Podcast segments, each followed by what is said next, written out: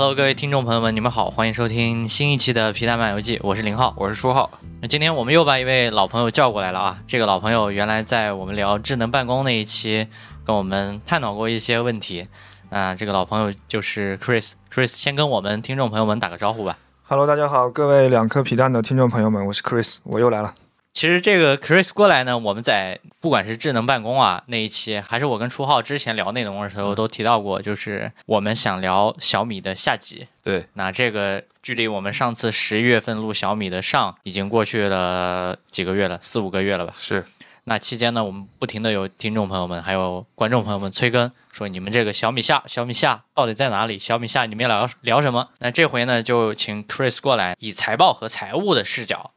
来跟我们看看小米这家公司到底是怎么样的？因为为什么会拖到现在呢？其实还有一个原因，我前两天跟 Chris 也聊了，就是小米的财年它是三月底四月初的样子。对，那整个二零二二年的财报实际上是前两天才发的，所以我们一直就拖到了现在啊。嗯，拖更非常抱歉。那第一个，我们还是先抛开小米这个公司不谈啊。嗯，请 Chris 这边跟我们分享一下，你觉得我们为什么要看一家公司的财报？财报的价值到底在哪里？呃，因为我认为啊，就是看财报来说，它不是说单纯为了去看一个公司短期的一个数据，它是为了验证一家企业未来三到五年的一个生意模式是否呃存在变量。如果本季度或者说本年度表现很好，那是因为它的短期的宏观因素呢，还是说它自己企业的护城河变宽了，以及说还是毛利提高了，或者说进攻能力变强了。同理，那如果它表现不好，是不是也是因为类似的原因？然后这种原因这些变化它是短期的还是可以持续的？所以说我们能通过财报。来去剖析一些数据，然后去对一些微观的细节去观察，来加深对企业说乃至行业的一个理解。然后从一些数字后面呢，我们能去看到一个生动具体的企业活动。然后此外，我认为就是财务知识不是说只有财务专业人员才应该掌握的。我一直都觉得每一位商业人士都应该去具备这样一个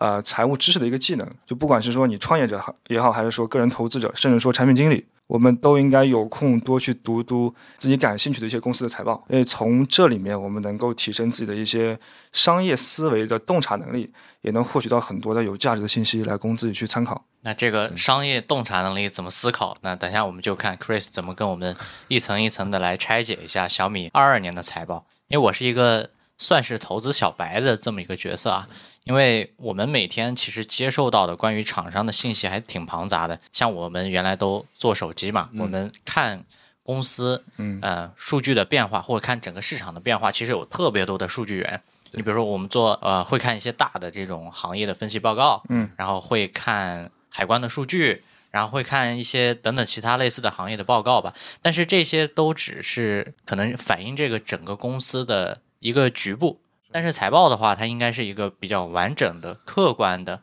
能从数字和结果上反映一家公司经营的事实。比如说，像业界很出名的那个 Counterpoint，类似这样的调研机构，他们每年会或者说每个季度会定期的发布现在市场上的这个占有率，包括出货量这这种数据。但其实一个公司产生利润的那些部分。或者说，它真正收入的来源其实不仅仅是硬件的出货，其实还有很多其他的部分。等会儿我们可能聊小米的财报，就会聊到这些东西。然后等会儿我我再补充一下，就是呃，因为我之前老板跟我讲过，就是如果你想最快的了解一个行业，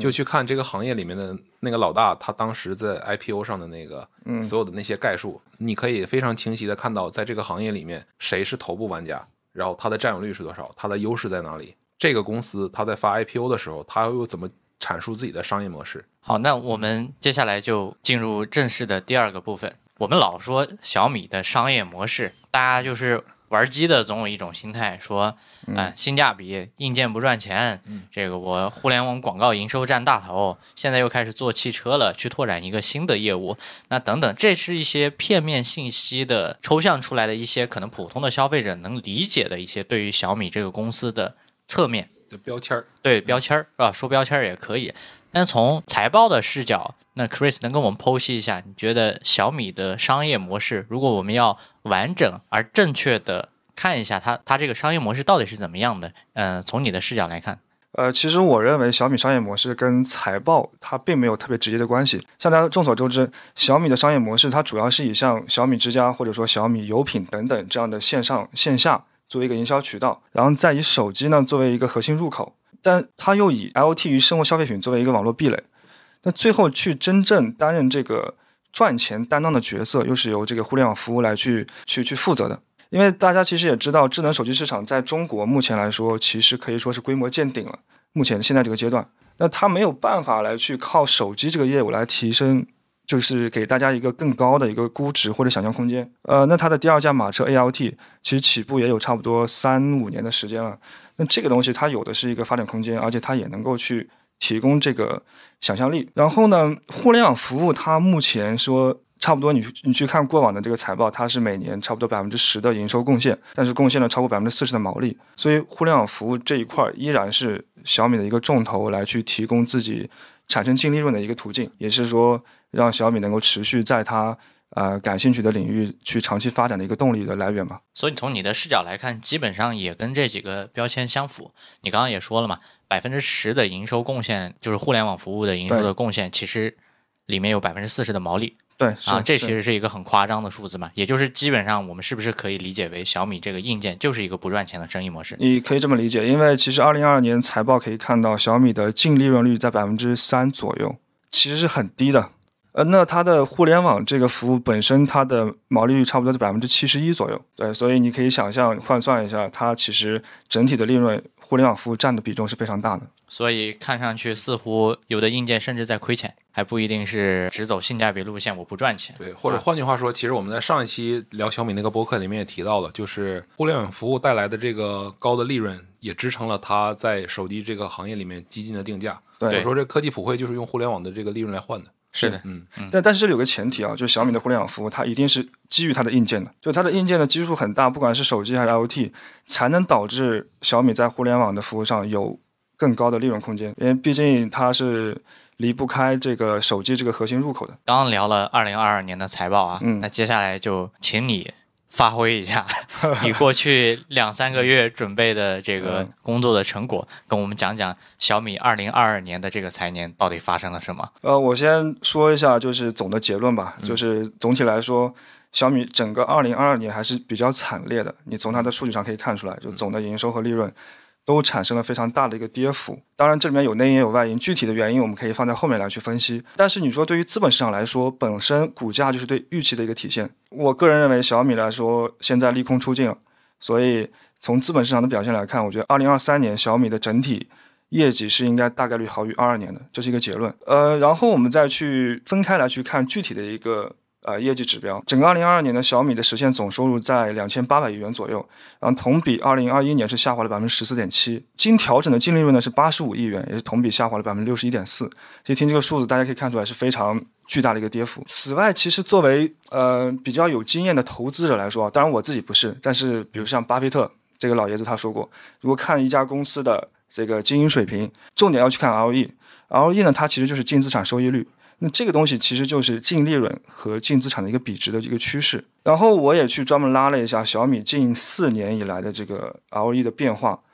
从二零一九年的百分之十三点八到二零二零年的百分之二十点三四，再到二零二二年的百分之十五，然后跌到了现在二零二二年的百分之一点六左右。这个下降的趋势很明显的。那通过这个指标能看出来，其实整体小米的盈利水平是在逐年下降的。也就是说，目前小米它并不是一家具有非常强的资金壁垒的公司，它的持续竞争力也是存在很大的疑问的。等会儿我们可能会分析到它二二年为什么业绩非常的惨淡。嗯不过我可以补充一下，呃，二二年整体的一个手机行业的情况，就是这个年度其实对于每个手机公司来说都是非常非常难过。呃，不仅是国内的这个情况，包括海外，因为受到一些战争或者说是东南亚市场的影响，其实每家的都是有亏损的，甚至说有些公司是成立之后第一年亏亏损。好，那说回来，刚刚从数据的指标来讲，你讲到了小米是一个可能不管是从营收来讲还是利润来讲，整个二二二年都有非常大的下滑。对，那它的主要的几个业务领域，比如说现在我们知道的有手机、有 IoT、有互联网服务等等，那它这几个主要业务在市场上的表现到底怎么样呢？那主要的下滑的这个部分是手机之外的哪个主体有贡献吗？还是说主要是因为整个手机市场大盘的下滑？呃，这个我们可以拆分一下具体去看啊。像比如说小米的手机业务，它二二年是一共实现了一千六百七十二亿元的总的收入，占全部营收百分之六十左右。那这部分呢，它是同比下滑了百分之十九点九四。像你们肯定也会看到一个数据，就是说。呃，小米的智能手机平均销售单价，也就是 ASP，达到了一千一百一十一元。从小米的历史来看的话，其实这个值算是比较高了。呃，我不太清楚其他手机公司的这个平均的这个售价是多少钱。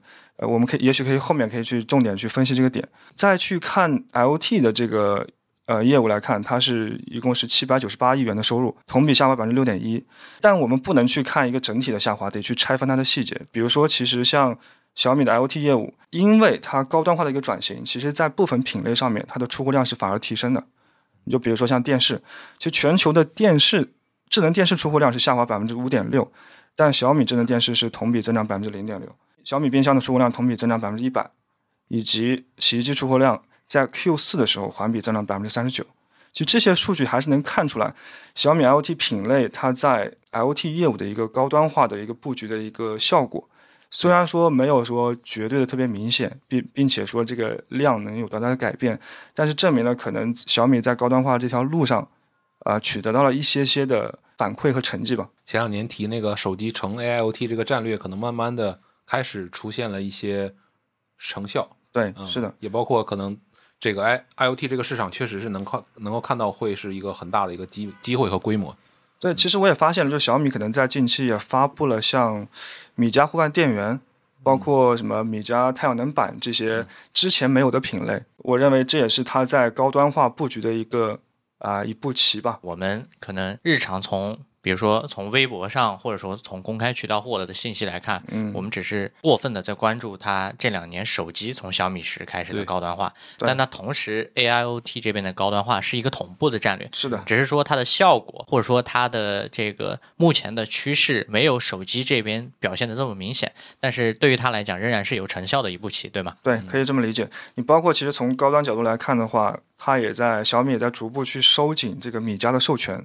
不知道就是大家有没有在意到这一点？因为它目前小米意识到了这个问题，它并不以说直接的 ROI 来去作为一个产品唯一的指标，它在逐步向整体，不管是手机也好，还是说 LT 产品也好的一个高端化的转型，包括后续我们也可以说到它的规模与利润并重的这个战略的一个实施，都是跟这些息息相关的。所以最终小米的高端化都会反映到小米这个品牌上面。我理解应该是这样啊，对，是不管从手机来讲，还是说你讲的这个收紧，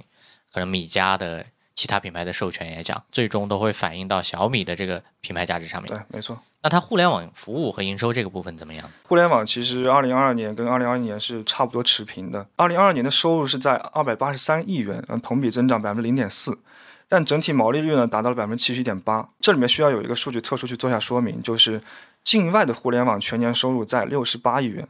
同比增长了百分之三十五，算是一个小的亮点。而且小米也在财报中说到了，就说这个主要得益于二零二二年的境外预装和品牌广告季度收入创下了历史新高。除了互联网的这块业务以外，我们还有一个其他业务，但是这块一共是收入四十七亿元，同比减少百分之二十四。呃，但其他业务可能很多朋友不是太了解，其实它这个更多指的是说小米自己拥有的一些房地产业务的出售，所以这个可以不去做过多描述，跟它的主营业务。啊，关系关联性并不大。然后你刚才聊到就是境外互联网的收入这部分，其实这应该来算，应该说是创下它历史新高的那么一个数据。呃，我记着我们上一期播客的时候，其实也分析到了，就是应该是他们二二年半年的财报里面提到了，他们其实在境外互联网收入的这个整个占比是比之前都要高的。对，是努力在拓展境外的这些米 UI 用户或者说是手机用户，在这这部分的这个。你要说榨榨取好像也不不合不合适，嗯，对，反正就是提提升这个这个用户的这个价值吧，对，就其实从出货量可以看出来，呃，小米整体的出货量在海外的话有百分之七十五，大头在百分之七十五，但是总的营收来说，海外和国内差不多是一比一的样子，也就可见。海外它的出货量更大，但是可能小米更多的是在中低端市场。所以，我我有个问题比较好奇啊，你看它作为一家手机公司的话，它有有有自己的存量嘛？比如说，相对于二一年来讲，它有存量的这一部分用户，然后它二二年又有新增的一一部分用户。但是从总体的数据上来讲，它整个互联网营收反而是在下降的。对，呃，虽然海外我们刚提到的有一部分增长，嗯那是不是可以理解为互联网营收的这个部分，尤其是中国大陆的用户贡贡献的部分嗯，的这个在逐步变少？也就是说，对于超大规模的存量的用户来讲，呃，嗯小米这边对于广告的收入是不是也是一个边际收益递减的？就是说，当我出货量大到一定程度的时候，我已经没有办法像前两年那样从一个单个用户身上去，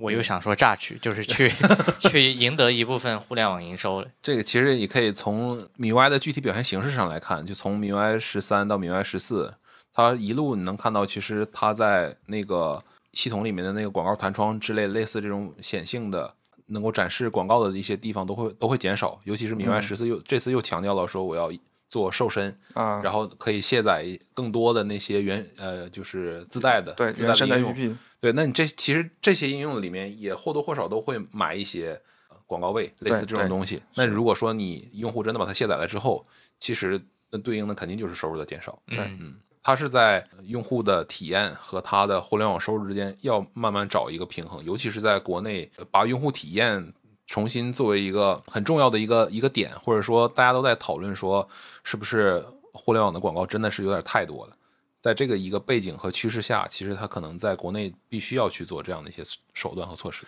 对，而且它确实也需要去找到一个平衡嘛，就是在你的产品价值和商业价值里面去找到一个平衡。而另外我还想再补充一点，就是这里面的互互联网服务，除了说广告以外，还有像他们小米电视的这个会员的收入，以及小米的一些互联网金融的业务，还有就是像游戏的业务。其实肯定广告是大头了，但其他的小米也是想去通过拓展更多海外的新用户，去在电视预装啊，或者说呃金融或者说游戏这块来具有更大的一个增长空间。我们刚刚一直在讲营收哈，那还有一部分其实就是投入嘛。从二二年的财报来看，小米的钱都花哪儿了？比如说我比较关心的核心的问题，小米现在在财报里面有没有单独体现给汽车这一部分，或者说这个新板块的业务的投入？啊，你这个提的很好，汽车这块是非常重点去做了一个段落的描述。总的来说，其实二零二二年营收下滑，但小米的各项的费用它并没有得到一个很好的控制，这就导致了它的利润下降了非常大。那具体是说钱花在哪个地方呢？主要是四点嘛。第一点，研发开支达到了一百六十亿元，然后同比增长了百分之二十一，当然这是个好事情，说明重视硬件、软件的一个研发的一个投入。第二点就是说，小米的销售推广及行政各项开支达到了二百六十四亿元，增长了百分之三。对，然后这个其实我们也都知道，小米在去年的呃中后期其实有了一波比较大的裁员。我不太清楚它的这个降本增效的最后的效果怎样，但是从这个数据来看，它并没有去很好的控制这部分的一个开支。对这个部分可能要体现到，比如说可能二二零二三年第一季度的这个这个里面去了，因为嗯它其实那个裁员应该是比较晚的。然后第三点的话，就像刚刚这个林浩说的，呃，他有一个段落专门说了一句，就是在二零二二年对于新能源汽车等创新业务的投入达到三十一亿元，这个在小米的开支里面也是占比比较大的。啊，还有一个点可以简单来说，就是小米炒股投资赔了钱。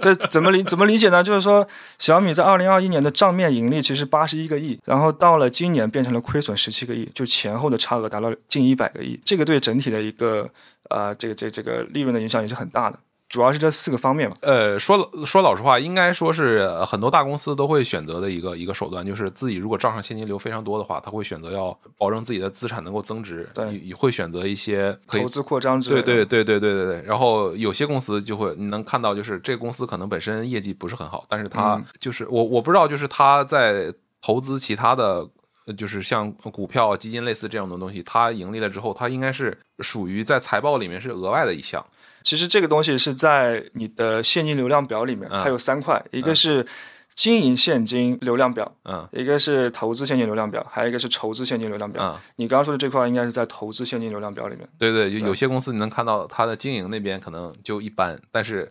炒股挣钱的。什么有些公司？你在说前两年的美图是不是？但是像你说这种情况，有可能有点不务正业，反而是一个应该去规避的一家公司，风险很大。是的，是的这，是避雷的一个基本原则对对对是吧？那聊回来，你看我们刚刚聊了财报的一个总体的概况啊，嗯那概况里面我们其实是想拆解问题的。那你从宏观的角度来讲，就刚刚包括楚浩也讲也在讲，就是以手机这种业务为主导的公司会受到不管是地缘政治的因素，还是过去三年这个新冠的因素等等，类似于会导致大家普通老百姓对自对自己收入的预期会有一定的下滑等等类似的。但你能具体的跟我们从数字的角度分析一下，就是小米营收和销量双下滑，它的根本原因有可能到底是什么？从整体上看呢，就是说全球通货膨胀的这个背景，对于消费电子的这个购买欲望是。产生了很大的影响。你就比如说，其实，在五年前有过一个统计，就是说智能手机用户平均换机时间在十八个月左右，但到了现在，已经拉长到了可能两年半到三年左右的时间。是的，对。那这个可能，我个人去猜测，应该是从非智能手机换机到智能手机的这个纯增量用户已经大大减少了，它已经是达到了一个相对很饱和的一个状态。然后，此外呢，就是也是我们刚刚说到的，小米手机海外出货量占总出货量的百分之七十五左右，小米。它的整体的这个营收业绩会非常受到海外市场的一些影响，比如说像这个地缘政治啊，或者说新冠，还有就是大家最近熟知的这个印度市场的这个税务调查的问题，对对对，都会对它产生很大的影响。从宏观层面上来看，其实全球的手机出货量，二零二二年是整体下滑了百分之十一点三，但小米呢依然是排在了第三的位置，前面是三星和苹果这两位老大哥。如果聚焦到中国区来看，全球手机出货量在中国区是下滑百分之十三。我认为宏观层面还是因为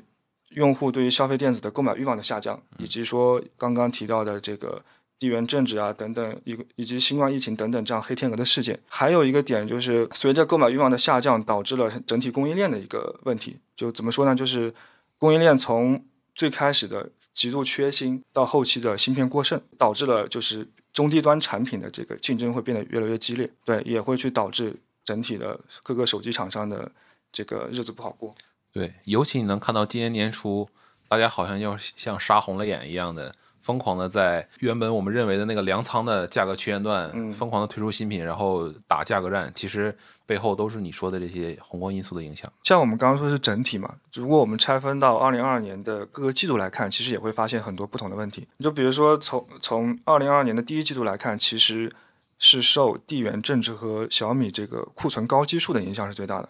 呃，怎么理解呢？就比如说，其实小米在二零二一年的 Q 一和 Q 二，它的这个呃出货量和营收是增长势头是很猛的，对，这就导致了它这个基础定在这里了，你二零二二年很难去超过它。然后此外呢，因为华为退出全球市场，所以中国区线下迅速扩张和海外疫情的影响，也导致了二一年上半年小米连续录得的营收和。调整后净利润的一个新高，就是说这样的情况，你想让在二零二二年也去有同比的增长，会显得非常的困难。是对。然后另外就是说，俄乌战争这个爆发也奠定了一个地缘政治的一个混乱，然后带来了一个短期需求的下降，比如说会重挫一些以空运为主的手机供应链体系。然后看第二季度呢，其实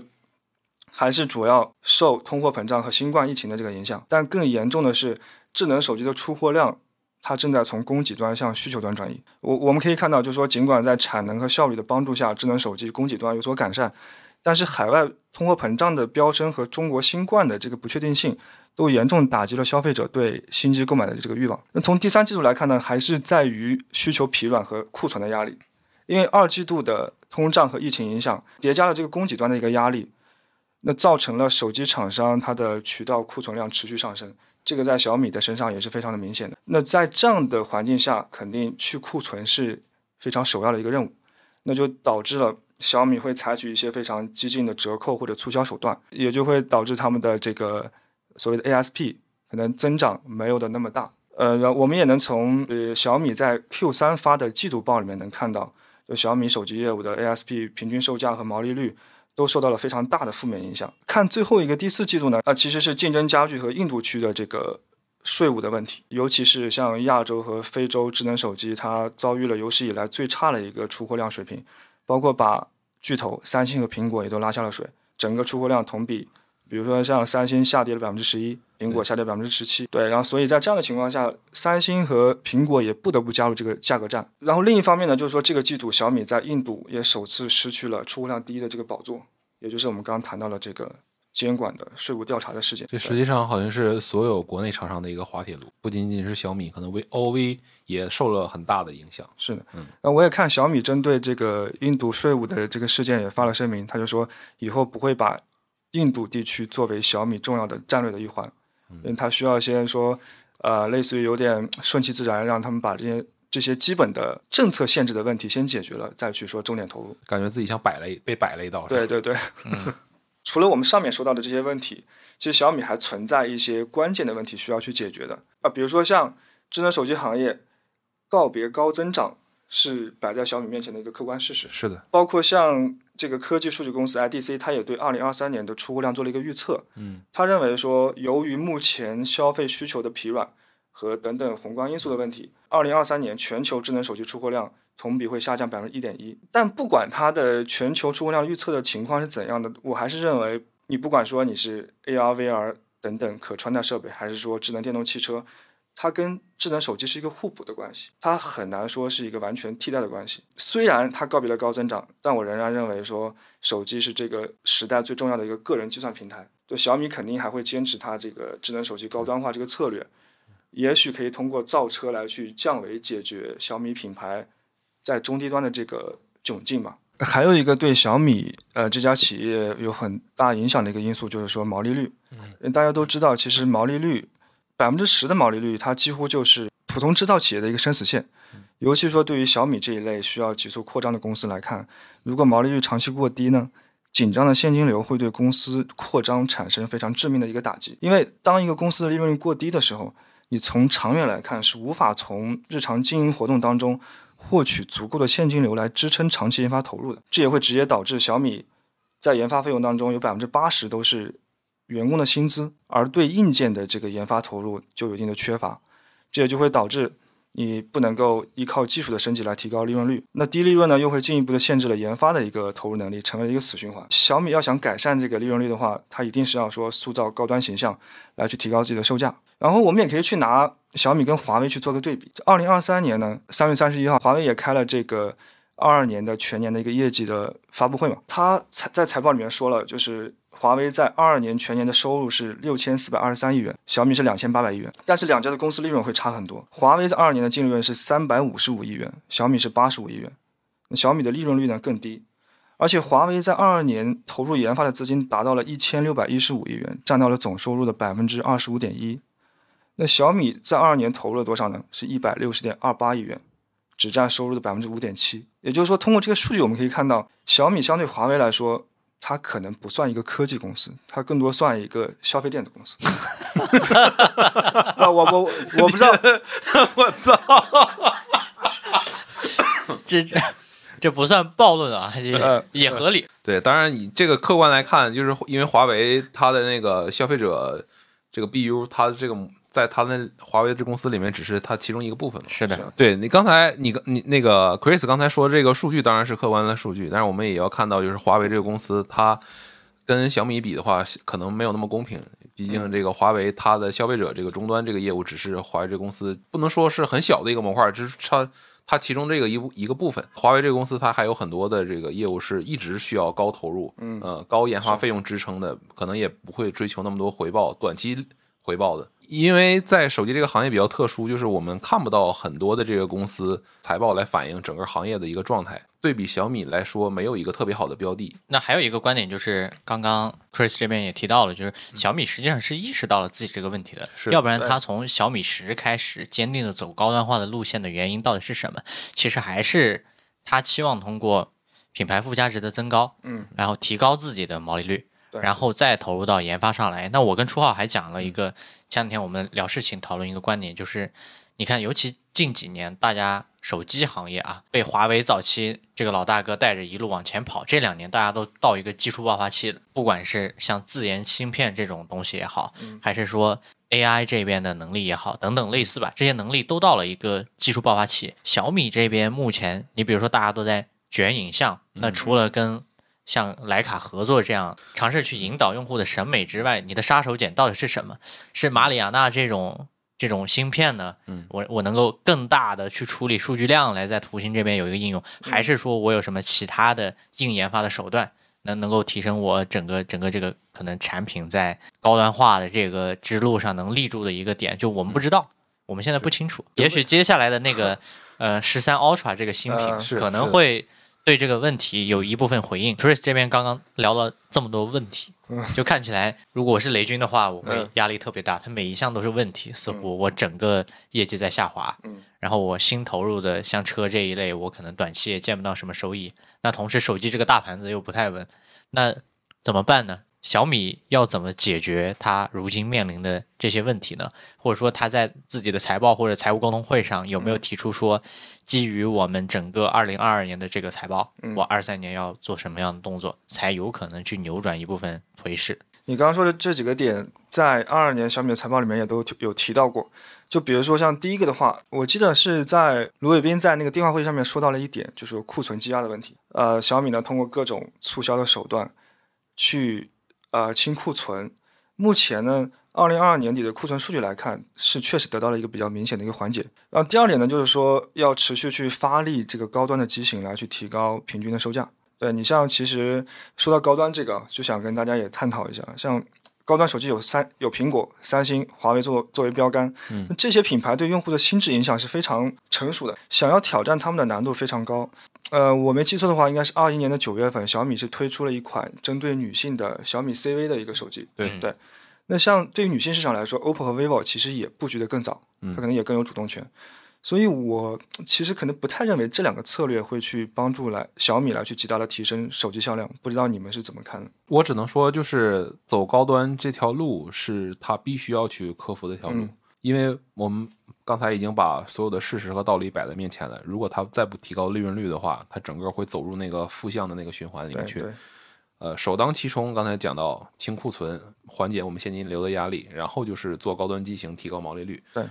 那至于说，就我们如果说拿高端来举例，是不是苹果、三星、华为已经把把这个高端市场已经的需求已经很好的满足了？其实也不一定，嗯，呃，也不一定，尤其是在华为现在没有办法用五 G 的情况下，呃，再加上三星在国内基本上百分之一的份额，嗯，是百分之一还是百分之三？我记得，所以说至少在国内的市场，其实它会。更加的聚焦，基本上就是可以瞄准着苹果来干。当然，华为今年也会有非常大的力度来推高端机型，这个我们另说。这其实不是小米一家的问题，其实是这三家剩下来，比如说也可能也包括荣耀加在一起，就是所有的这些人都会面对一个问题，就是我们如果做高端旗舰，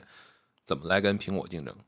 或者说怎么来跟华为竞争，不一定说得上有一个非常明确的答案。但是我们能看到，其实二二年。尤其是小米十二 S Ultra 这个机器拿出来，嗯，各方面表现，尤其市场的反馈，其实还是不错的。然后再来说 C 位那条线啊，C 位那条线其实目前来看，其实小米还没我我自己认为还没有找到一个很明确的方向。别看 C 位这个产品它的售价相对来说没有那么高，但其实它应该是支撑了很很大的毛利率在在线下这个市场，它跟 Reno 和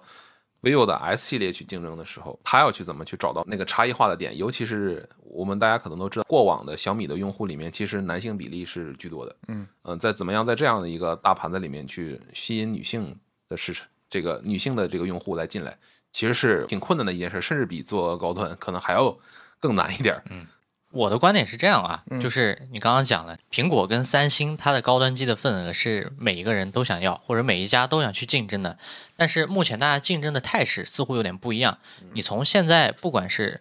苹果还是三星每一年交付出来的那个在所谓高端的那个价格的作品来讲的话，它更多的是一个均衡的作品。而这几年国产的几家找到的竞争的方向其实是影像，也就是说，大家不管是包括现在被制裁的华为也好啊。还是说 OPPO、vivo、小米也好，目前我们能买到的国产的每年最高端的手机，它一定是一个影像旗舰，就是影像旗舰，它的性能一定是最屌的，但是它的影像的能力也是最屌的。就是说，这个处在目前整个国产手机定位里面最高端。随着 OPPO、vivo、小米三家不断的尝试去引导用户去接受，说国产的高端就是影像旗舰，影像旗舰一定是我影像拍的比三星、比苹果还要好，还要牛逼，还要厉害，颜色还讨喜。这三家以这样的一个态势去共同的在这个市场里面去搅和的话，小米我认为只要它基于徕卡的合作不出错。它还有机会，也就是说，接下来的那个那个产品对于它整个二三年会非常重要。这就是它在国内市场里面找到的其中一个发力点。刚才林浩讲的就是，可能这个苹果和三星他们做的那个机器是一个非常均衡的那么一个旗舰机，呃，大家也都认可他们，呃，因因为一直以来都是这么走这条路。但是影像对他们来说很重要，但是它的优先级可能没有嗯大过其他那些东西。就我们能从那个摄像头的模组的面积大小就能看到它是这么去定义产品的。但是影像这边其实是作为国内这边高端的一个就是单点突破的嗯那么一个角度，就是大家会用非常极致的硬件来去把这个影像的效果进一步的给拉大，把这个差异进一步的给拉大，让用户能够在手机上获得更好的拍照效果。当然，除了影像之外，我们还可以聊一点，就是折叠。除了影像之外，大家可能更多的人会认为折叠也是高端突破的其中一个点，对，可以带来更高的附加值啊，更高的毛利率。在小米的去年的那个 Fold 二上面，其实也有一个很好的体验，他们的这个产品确实做的是当时非常非常极致的那么一个产品，没有什么折痕的屏幕，并且非常非常轻薄，这都是当时绝呃独一无二的那么一个产品。那这么说来，我们可以期待一下小米在二三年发布的新品，来去看看它在这个高端化转型的策略上面的一个具体的结果和反馈是怎样的。然后，除了我们刚刚上面说的这个库存积压的问题，以及发力高端机型的问题之外，小米其实在财报当中，它去重点强调了一个二零二三年的经营策略，就是规模与利润并重。这是小米首次将利润提高到这样的一个地位上面来。从二零二三年一月，小米说为了后期提高决策的质量和效率，它也快速反应做了一些准备，比如说像新设立了两个类似于管委会，一个是集团经营管理委员会与人力资源管委员会，然后雷军是自己去担任两大委员会的主任。那从这些策略上面，我们也能看到小米是对前面我们说的两点，包括库存，包括它的品牌定位，嗯，等等，都其实是意识到了现在这个问题很严重，所以把这个地位也提得很提得很高。他们就很喜欢搞这种委员会，就会很奇怪。好像最近还搞了一个什么品牌管委会，嗯然后啊卢卢伟斌是那个老大，然后嗯。他们这边经管会又是雷军是老大，对，一个负责品牌往高拉，另一个负责降本增效嘛。那个那 你看到他这个经营策略定定成这个样子，你也就可以理解，就是为什么感觉今年的，你像红米的那个 K 六零系列，对为作为红米的旗舰来讲，它的那个售价好像并没有达到大家的预期，好像就感觉、还是贵了点儿。对，感觉产品定义好像没什么毛病，就是就是有点贵，是的，嗯。当然，这个也是给了其他家的一些一些机会，就是我们能分析到的这个小米集团内部的一些短板，其实大家也都能分析到。那我们看到了这个点之后，我们就抓着这个点去打，就是现在大家都已经就杀红眼了，就必须得这么搞。呃，其实我有个问题也想问一下林浩和初浩，就是嗯关于小米高端化的这个战略，红米这个品牌嗯怎么去做一些相应的趋势的跟随，或者说红米这个品牌目前是具体的是怎样的一个定位？我自己觉得就是它就是承接了在小米的平均售价上探了之后，嗯就是原接接管原来小米的那一部分的啊。产品的定位。Redmi 它其实我说难听点儿啊，可能不对啊，它是小米高端之路上的一个垫脚石，嗯。就它负责把原来那帮极致性价比的用户接过来就好了，嗯。让 Redmi 这个品牌就我看起来稍微低低端一点或者中端一点没有关系，让小米能往高走就好了。其实是这两个品牌去做了一个完全的隔离嘛？他想完全的隔离，现在在隔离的路上，我感觉是啊，对，因为其实他那本书之前也说过嘛，就是那之前有在小米创立初期的时候，有那么一段时间品牌滥用，就是大家都叫什么米什么米，会把这个品牌稀释掉。对是的其实最后反而会影响了小米在走高端的这样的一个过程。在这个手机这个行业，其实是有点奇怪，就是做高端机不挣钱，因为我们刚才聊到了说做高端机我们要也要要正面去跟苹果竞争，其实大家面对的压力是非常大的，反而说红红米所在的这个价格段是大家的一个粮仓，这个部分的产品是能够保证充足的这个销量，还有它的这个可能。嗯虽然没有那么高的利润，但是因为有出货量的这个巨巨额的这个份额，巨大的份额，所以说它也能保证一个相对不错的利润。就我认为，现在其实对小米来说，最坏的时候可能已经过去了，因为从它自身而言，高基数和高库存这个问题已经得到了很明显的缓解。那从外部而言呢，像新冠呀、美联储加息啊，或者地缘政治这些东西，都得到了不同程度的一个缓和。所以，我觉得如果小米想在想今年在资本市场上面有所表现，其实关键词还是在于两点。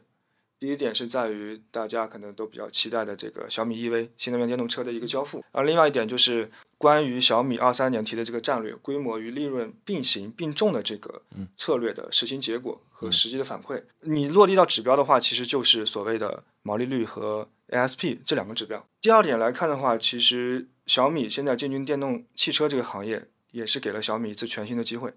那怎么理解呢？其实通过布局新能源汽车，也能让原有的用户去跳出一些刻板的偏见，来去重新塑造小米的一个高端品牌的形象。那如果它的这个形象立住了，可能对智能手机的高端问题也会去迎刃而解。类似于一种降维打击的手段，呃，然后我借着这个新能源汽车这个点再说一点，其实新能源汽车这个业务对小米目前的 IoT 也是一个辅助的角色。这个话怎么理解呢？就是其实小米的 IoT 业务它原来的开局还是挺完美的，但是它没有将这个优势去变为一个盛世吧，它没有像说形成像苹果或者特斯拉那样一个垄断的局面。新能源电动车的这个出现是小米 LT 业务的一个机遇。可以这么说，它能帮助 LT 的生态啊，从弱连接到强连接的一个转变。小米原有的 LT 生态，很大程度上可以用在目前的新能源汽车上面。在家里的 LT 设备，它主要是依靠像蓝牙或者无线这样的一个手机加 IoT 的弱连接，但汽车的 IoT 设备可以直接来去进行电动汽车和 IoT 的一个强连接。呃，从从这个角度上来说，它可以极大去提升用户的一个体验的问题。嗯，对对，我我也猜测，就是当它的这个汽车出现的时候。配套的 IoT 生态一定会推出非常大量的可以在车上使用的那些产品，包括其实现在就有一部分可以在车上使用。你比如说，呃，我之前看很多人做视做这个车的视频，他们会讲就是往这个车上放一个小米那个随手的吸尘器，那个东西其实很好用在车上。然后包括它其实最近还出了一个洗车的洗车的机器啊，还有之前它那个有一个给车胎充气儿的那么一个东西，都是其实在呃之前的。它的 IoT 生态里面的一一些爆款的作品，等到后面的话，我相信这样东西会越来越多。另一个是我记得雷军在应该就是十二 S Ultra 那个发布会上讲他那个整个车的进展嘛，原话我忘了，但是大概按照雷军的表述来看，他认为车的这个思路，呃，无非也就是一套 I IoT 我组合在一起 啊。他他的原话我记得是说是一台手机加四个轮子。对对对对对，他他的。反正他对外强调的思路一直是这样，就是比如说车内的空气净化的系统，嗯，那他们目前是有有这个不在车内的，我我已经做了。再比如说空调这种就不用说了，当然像平板啊这种就更不用说了。就是它一旦把思路抽象到这个层次，那对于你刚刚讲的从弱连接到强连接，那如果我一旦在车的这个场景里面来，我实际上是跟很很多 IoT 设备在一起，它只是多了四个轮子。他这么说，我感觉对用户。对普通用户是非常好理解的，并且非常打动他们的。但是我不知道对于投资者来说，他这么说完会不会让外界感觉雷军对造车这件事儿的难度 没有一个清晰的认识啊？除了这个电动车和 I O I O T 生态这个拓宽和拓深之外，嗯，还有没有什么招？呃，还有就是关于全球化布局这个点，因为我感觉越往后来看。因为目前中国的手机市场它相对饱和，然后竞争也很很激烈，所以说没有全球市场的手机厂商会变得非常的艰难。最典型的例子其实就像荣耀，荣耀在没有全球市场的情况下，二零二二年它仅靠中国区的话，很难获得很大的增长，所以在资本市场上面融资的时候会非常的困难。全球化市场目前还是存在很多的蓝海的，不管是从说渗透率，还是说五 G 的换代需求。都有很大的潜力，比如说像什么中东啊、非洲啊、南美等等的地方，小米在这块它是有优势的。我可以说几个数据吧，就比如说小米，它在全球五十二个国家手机市占率排名前三，它在欧洲市场占有率是百分之二十三左右啊，排名第二。那在中东呢，能排到也能排到第二，拉美排到第三，非洲第三。所以这些数据可以去证明小米的全球化布局是，其实在国内手机厂商来说是算比较成功的，非常成功。哎，那我有个好问题，特别好奇，想问问你，就是你自己判断二三年整个大宏观的大环境，嗯，会是整体向好的吗？这个我也无法预测啊。但是我觉得目前我们已知的一些关键的问题，比如说像俄乌局势，嗯，或者说新冠等等这样的问题，目前其实我觉得是得到了一个比较好的控制。那至于有没有新的黑天鹅事件的产生，这个可能谁都无法来预测。诶，这个其实我我我也问过好多，嗯，就是从从业者吧。他们对二二三年还是相对来说比较悲观，因为刚才你刚才说到是 Counterpoint 的一个一一个预测，二三年出货预测还是谁？IDC IDC 对 IDC 它那个出货预测说二二三年的出货量预计还是会下降嘛？对，只是说可能没有二二年到二一年下降的幅度那么大。是，嗯，大家还是觉得这个市场非常难做。呃，我觉得这里面有一个相对和绝对的一个概念。你相对来说的话，我觉得相比二二年来看，二二年的一些困难，其实在二三年可能都得到了一定程度上的这个解决或者说释放。但是你说绝对的什么需求啊？呃，用户需求的这种呃激增等等，其实确实还有很多的困难。聊了这么多悲观的，我们来聊聊小米接下来有可能打一把翻身仗的这个小米汽车啊。你刚刚说小米在财报里面单独拎了一个部分，或者说拎了一段话来跟投资者也好，跟用户也好阐述了一下他们这个汽车目前的进展。你你能跟我们简单讲讲小米造车现在大概是一个什么样的状态了吗？从财报上来看。关于小米这个新能源汽车来看的话，我觉得可以从呃三点来去描述吧。我觉得首先我们先看看小米造车它目前存在什么挑战。呃，第一点呢，我认为是价格的问题，因为你像结合小米在手机上的定位，它在新能源汽车上面的定位会怎样呢？其实我们是很好奇的，目前也没有得到一些非常确切的一些呃信息。那我们基于目前市场的价位区间来看，可以分为几个档位吧，比如说像。十万元以下的低价区间，然后十到二十的这个中低端区间，二十到三十的中端价格区间，以及三十万元的高端价格区间。那你从盈利角度来讲，其实你除非形成非常大的量产规模，否则你十万元以下的这个区间是很难去盈利的。如果去看十到二十万元的这个纯电车型的盈利性也是非常尴尬，因为这个区间市场用户是非常看重性价比的，你通常可能会需要五百、六百甚至更高的一个续航的能力。那这里所产生的这个电池的成本，它就占整车就会非常高了，所所以这个区间的市场它很少会有一些标杆性的这种纯电的汽车。当然，如果特斯拉想要通过进一步的价格下探，那这个我们就另外再谈。如果小米定价在二十到三十万元或者三十万元之上，那小米对标的就要是像特斯拉、极氪、魏小李这些新势力。在这个很卷的赛道上，小米拿什么来去竞争呢？这个其实是存疑的。而而且这里我也可以补充一下，就是在那个二零二二年的小米的电话会议上面。啊，卢伟斌也就对这个问题他做了一个回复，他原话是这么说的：新能源汽车关于价格战的问题，一个是今天的进度跟原来的预期是吻合的，所以我觉得在这个方面没有什么太大的影响。至于说市场的竞争情况，因为我们离上市还有一段时间，所以我们会根据市场的情况进行相应的调整。这段话感觉像说了，但又感觉像没有说什么。就是其实呃，从今年一开始吧，我们看到。汽车行业跟手机行业一样，都是在打价格战，都在卷。尤其是就是特斯拉在年初带了一波之后，就我现在刷朋友圈就能看到这几家新势力疯狂的在给我推说购车送什么选装的这个优惠券，或者说是分期免息之类类似这样的优惠活动，就是其实也是在变相的降价。大家对对小米汽车到它发布那个时间点的一个整个竞争态势，其实是是现在是有点悲观的，因为。它那个时间点，目前来看是有点晚。第二个点呢，是在品牌，嗯，就不管是说品牌还是实力，其实小米所面临的压力还是比较大的。因为从品牌上来说，呃，凭借这个性价比出身的小米，它很难去走华为这样的一个套路。而论实力的话，它不管是跟理想去比细分市场，还是说跟未来去比服务，还是说跟跟极客去比性能，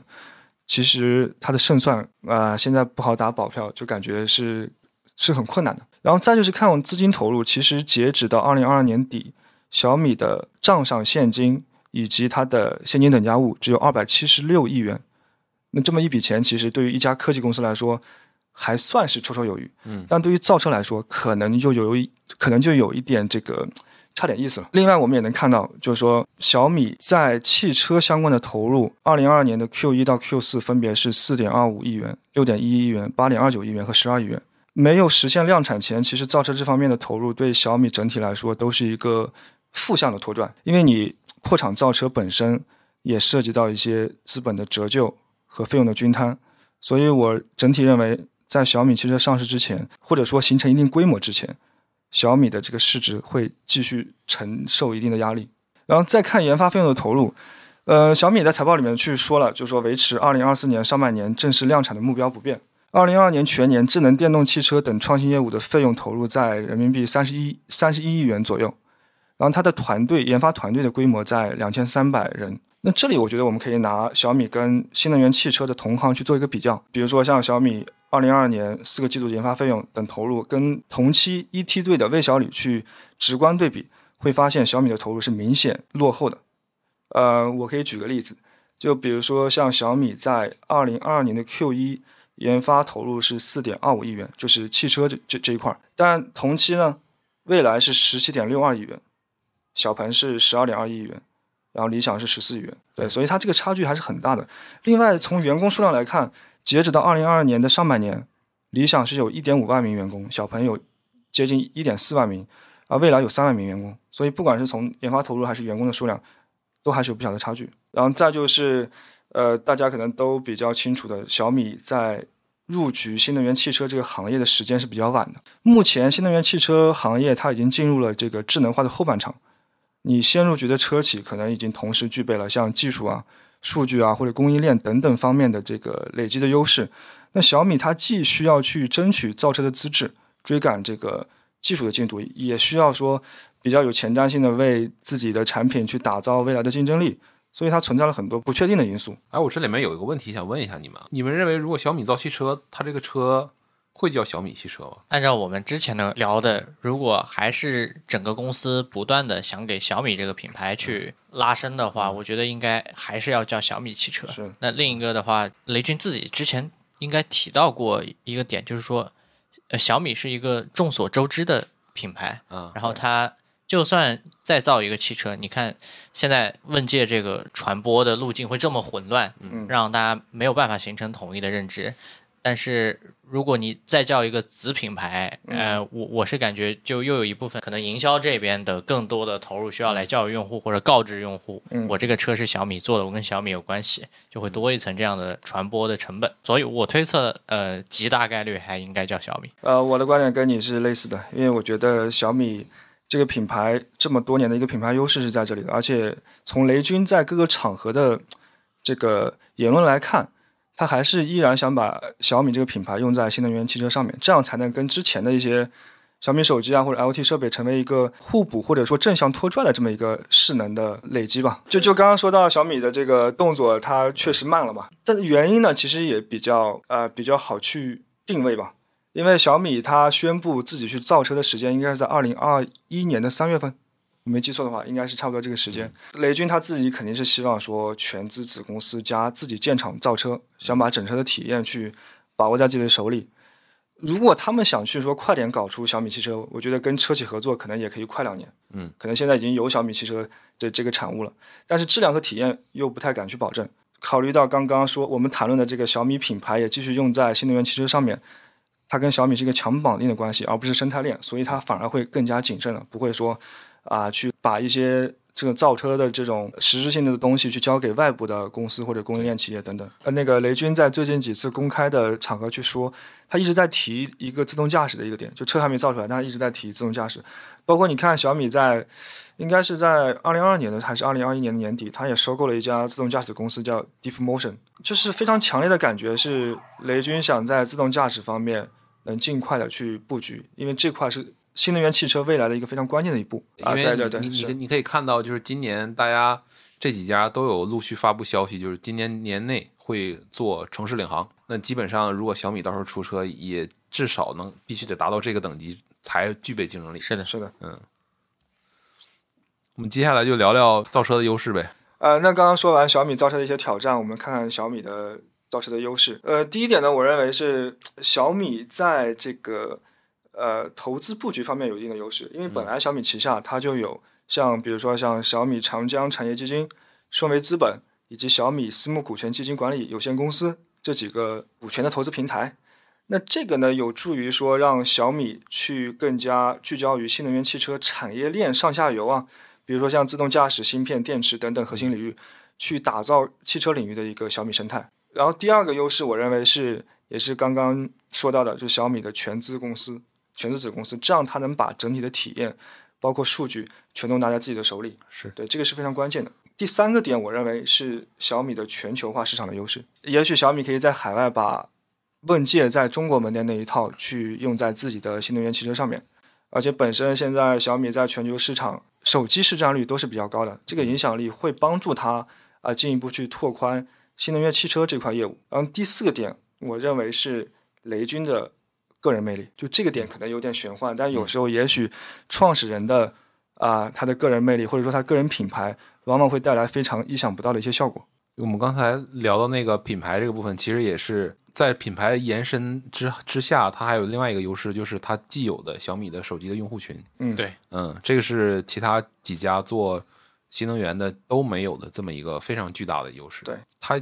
已经有可能接近几亿的一个存量用户。他说米万月活一度到过十亿嘛，这么一个体量在全球。对啊，对啊，所以它造车其实它再往下漏一层，也也能获得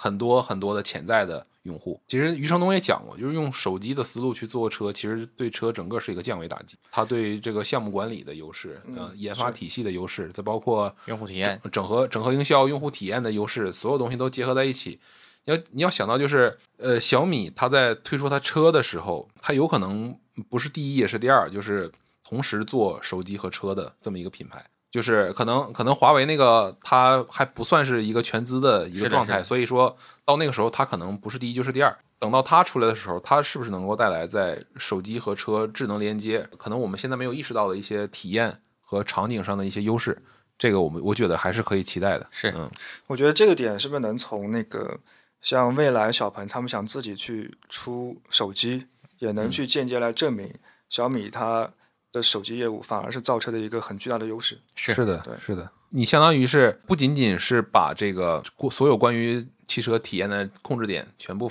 抓在自己手里了，嗯，因为车钥匙其实也是很重要的一个点。那第二个就是关于一些场景的流转，嗯然后怎么样能够手机跟车一起去协同，来去达成一些可能更好的、更好的体验，这个都是其实大家都在想，但是因为也不确定，就是这个事情到底能不能做好，所以也都很多人都在观望啊。就汽车相比于手机有几个非常大的一个优势，就是车上的传感器更多，嗯，它更容易获取到你用户或者说当前场景的那么一个状态。是那并且，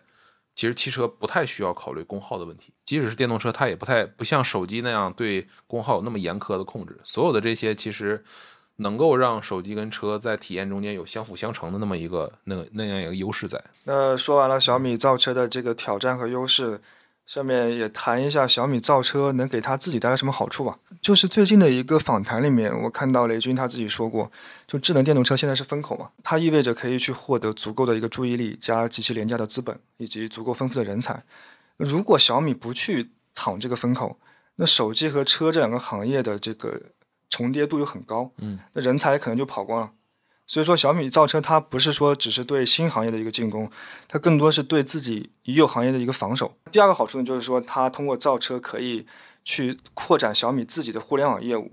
呃，主要是两个方面，一个方面是基于汽车的金融科技业务，比如说像车险和车贷，包括我记得我之前跟呃林浩也讨论过，就是所谓的 UBI，它根据你的汽车使用状况来去推出你的你的一个车险，因为这样你会根据呃司机它的一个行驶的记录以及表现是否良好，是否容易出事故，来去针对性的来给你推一个保险，这样对社会的一个运行的呃约束，以及包括司机自己去购买保险，或者说保险公司自己的这个业务的处理，我觉得都是一个三方共赢的一个一个一个效果吧。然后另外一方面就是汽车后市场的服务，这个像包括了传统的那种呃车厂的 4S 店业务，以及说新势力车厂提供的这种汽车管家呀、充电换电等等增值业务。我觉得这样会大大去开拓小米在互联网业务的上面的想象力。实际上就是汽车有可能赋能它所有的现在已有的这些业务业务模块，是不管是手机、I IoT 还是它的互联网服务。对于小米来讲，你比如说金融科技这个业务，它现在是有现成的天星金融这个公司在做嘛？对，那另一个关于汽车后市场服务，全国多少家小米之家？嗯比如说我们砍百分之二十出来，能放进一个汽车进去，嗯然后已经是它现成的一个渠道了是的啊，它就不用像呃魏小李这三家，我还需要在线下去持续不断的扩充门店，它没有这部分，可能这部分资金的压力就会反而小一点。嗯，总结一下呢，基于我们前面聊的，我觉得可以概括为四个点吧。第一个点就是对于小米自身来说，高基数和高库存的这个呃比较坏的情况它已经过去了。小米集团呢，今年大概率是可以去轻装上阵的，但能否去超过二零二零年的历史高点，可能还需要进一步的观察。嗯，第二点呢，就是说手机市场的表现虽然有所下降，但是小米的智能手机的平均销售单价是在上升的，嗯它的 ASP 是在上升的，那证明小米的高端化市场还是取得了一些不错的进展。与此同时呢，小米的智能手机在中高端价位的占比也在逐渐提升。我看小米它自己在财报里面也说到了，在三千块钱以上的这个区间，小米是排到第一还是第二？销量来看的话，呃，从这种意义上来说，小米其实是在从不景气的市场当中去找到了属于自己的一些确定性。那第三点呢，就是说对于从泛意义上来说，新冠、美联储加息和地缘政治都得到了一定程度的缓和。那中国的新冠疫情政策转向，全球通胀的缓和，以及俄乌战争可能也看到了和谈的希望。当然，这个我我我们不谈政治啊，对。呃，我觉得这些都会缓解小米的一个外部压力。当然，能够想到的黑天鹅都不是黑天鹅，所以，呃，如果想要在资本市场上去投资小米这家公司的话，我觉得还是要持有一颗敬畏之心吧，不要说，啊，通过我们的一些观点态度就就就就贸然去做出什么选择。嗯，对。最后一点，我觉得是小米想在资本市场上有所表现的话，还是关键的两点，就是一个是汽新能源汽车业务的交付，另外一个就是说它怎么去贯彻落实。它在财报中提到的这个规模与利润并重的这个策略，对对，主要是这些吧。我再补充一个吧，就是它不仅仅是今年要规模与利润并重，也是风险与机会并存的那么一个状态。是，我们刚才其实有很大的篇幅聊到了目前小米内部从财报上来看，它会有哪些问题。那当然，在这些问题背后呢，其实二零二三年对所有人来说也是个机会。我们就看接下来小米的产品，尤其是下一个。小米十三 Ultra 对他们来说应该是一个非常重要的那么一个产品，我们来看它今年整个表现会是怎么样？好吧，那这期播客差不多就到这里了。那感谢 Chris 第二次来到皮蛋漫游记，这期非常硬，我感觉这期内容。对，这期可能我会在那个 show notes 里面尽可能详细的把我们这次尤其是 Chris 提到的数据相关的部分给清晰的描述出来，便于大家去理解这个东西。这期内容大概就到这里了，我是两颗皮蛋零号。我是初号，我是 Chris，那我们下期再见，拜拜，拜拜，拜拜。